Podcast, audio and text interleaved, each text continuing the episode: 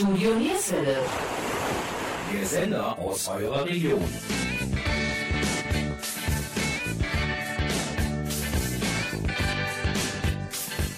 Hallo und herzlich willkommen zur heutigen Ausgabe von Studio Nierswelle. Wir sprechen heute über den Musiker Klaus Dinger. Klaus Dinger war Produzent, Musiker, Komponist und vieles mehr. Wir sprechen mit Marion Paas, die viele Jahre an der Seite von Klaus Dinger gelebt hat. Wir möchten nicht nur den Musiker, sondern auch den Menschen Klaus Dinger vorstellen. Wir, das sind Jürgen Mais und Gabi Köpp.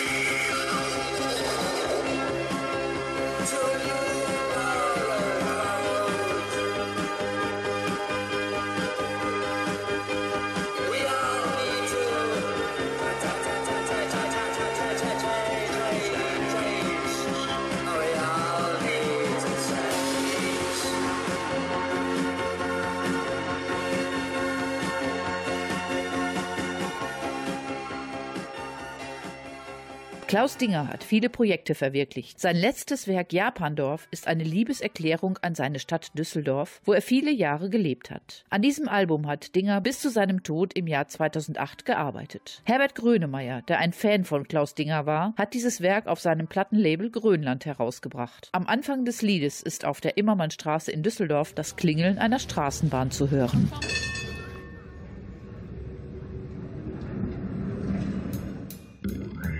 Immer, immer, immer, immer, immer, immer, immer, immer Mannstraße. Immer, immer, immer, immer, immer, immer, immer, immer, immer Mannstraße. Immer Mannstraße. Immer Mannstraße. Immer Mannstraße.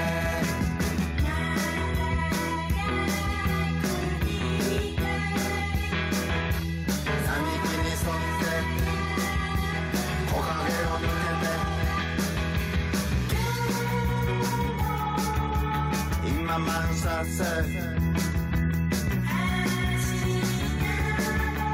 In my mind, I said. In my mind, I said.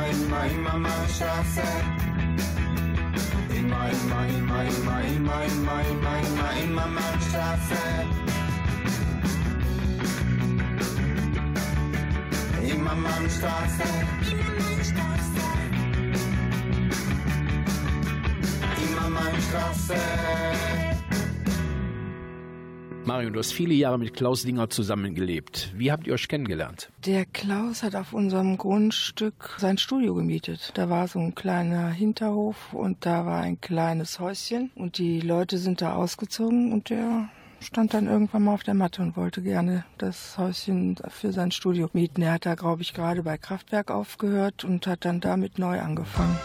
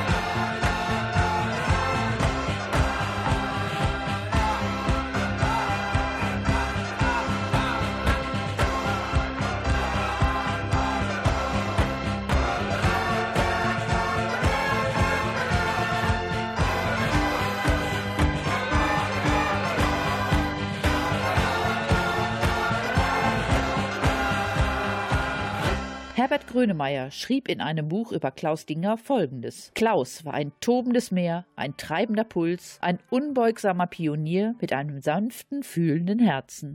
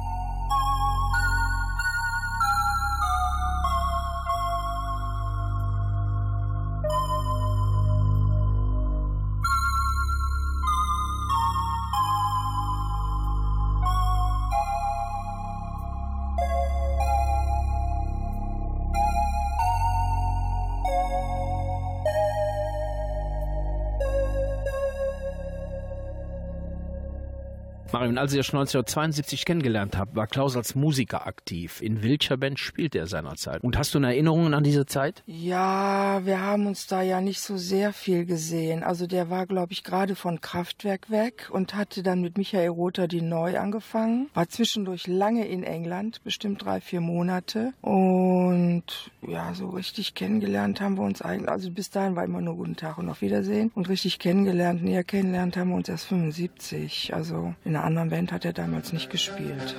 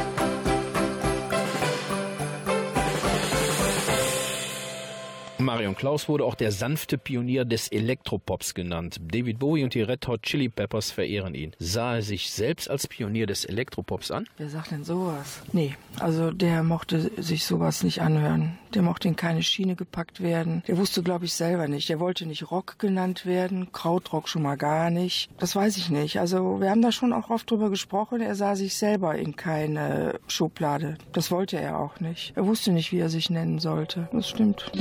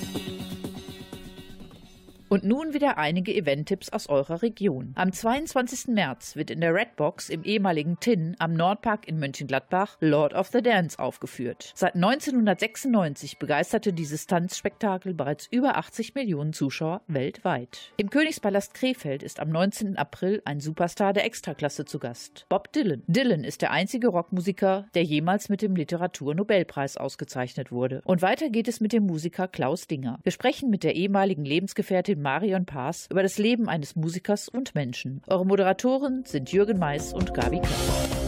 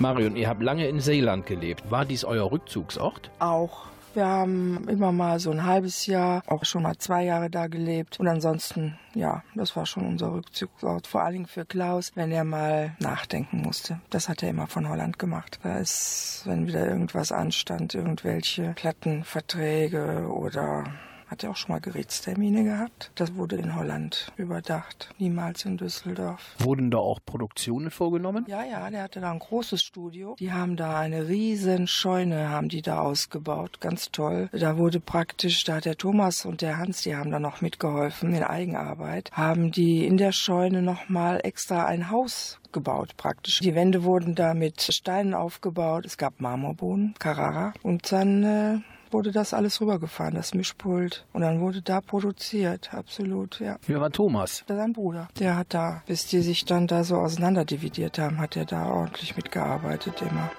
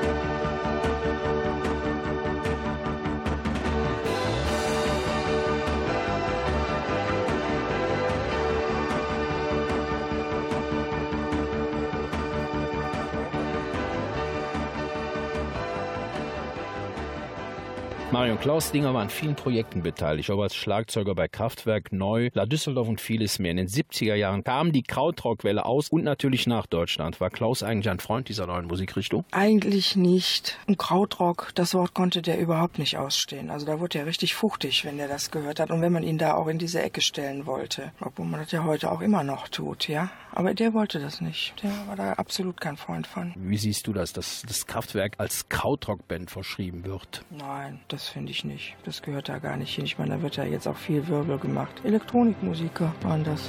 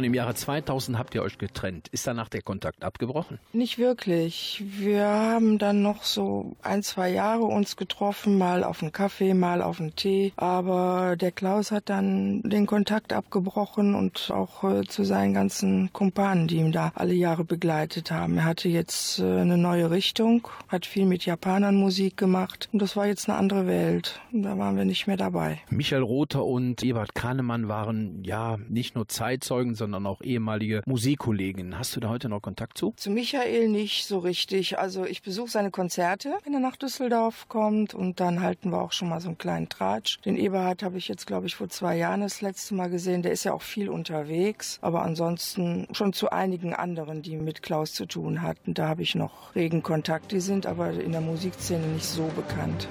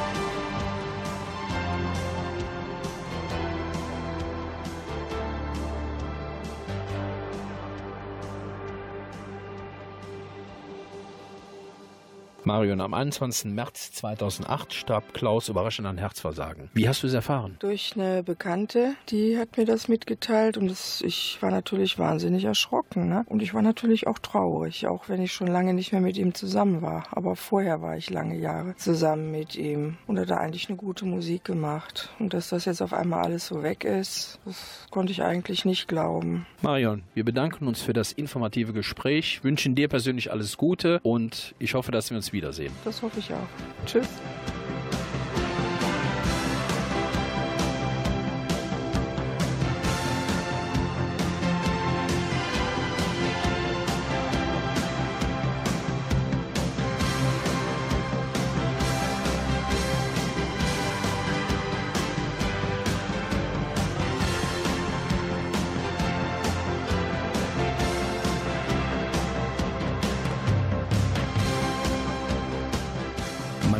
Marion Paas ihre Emotionen im Interview an, dass es ihr nicht so leicht fiel, die Fragen über ihre große Liebe Klaus Dinger zu beantworten. Klaus Dinger, so erzählten einige Musikerkollegen, war ein Mensch mit vielen Facetten und nicht immer einfach. Aber auch die positiven Dinge sollten nicht unerwähnt bleiben. So erzählte der Mönchengladbacher Drama Charlie Terstappen eine Geschichte über eine Gitarre. Charlie hatte eine Gitarre, die repariert werden musste. Klaus Dinger fuhr als begeisterter Radfahrer von Düsseldorf nach Mönchengladbach, reparierte Charlies Gitarre und fuhr abends wieder mit dem Fahrrad nach Düsseldorf Düsseldorf zurück. Auch das war Klaus Ding.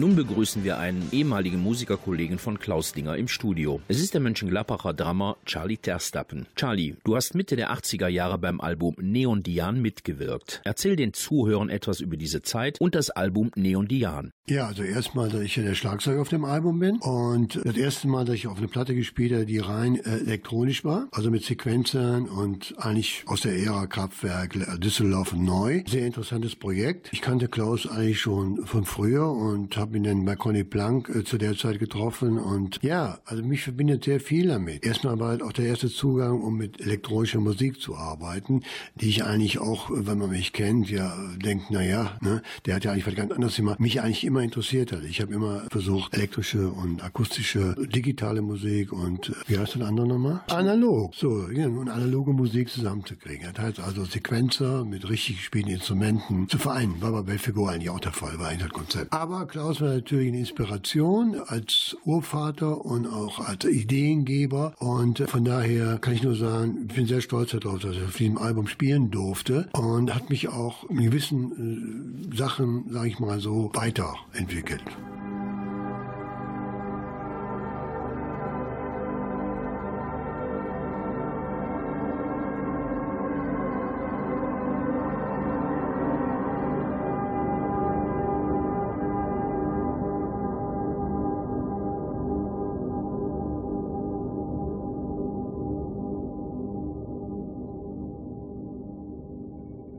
Er war nachdenklich, sorgsam zuhörend und dann noch wieder wütend, wild aufbrechend und vorwärtstreibend, erinnert sich Grönemeyer und beschreibt das Widersprüchliche auch im Detail. Er stellte alles in Frage, liebte die Wucht, verausgabte sich und konnte genauso, wenn ich auf ihn traf, eine herzliche Ruhe und eine leidenschaftliche Freundschaft entstehen lassen. Und dann wird der manchmal eher ruppig erscheinende Grönemeyer ganz, ganz zärtlich. An ihn zu denken, sich an sein Leuchten zu erinnern, tut gut und wärmt.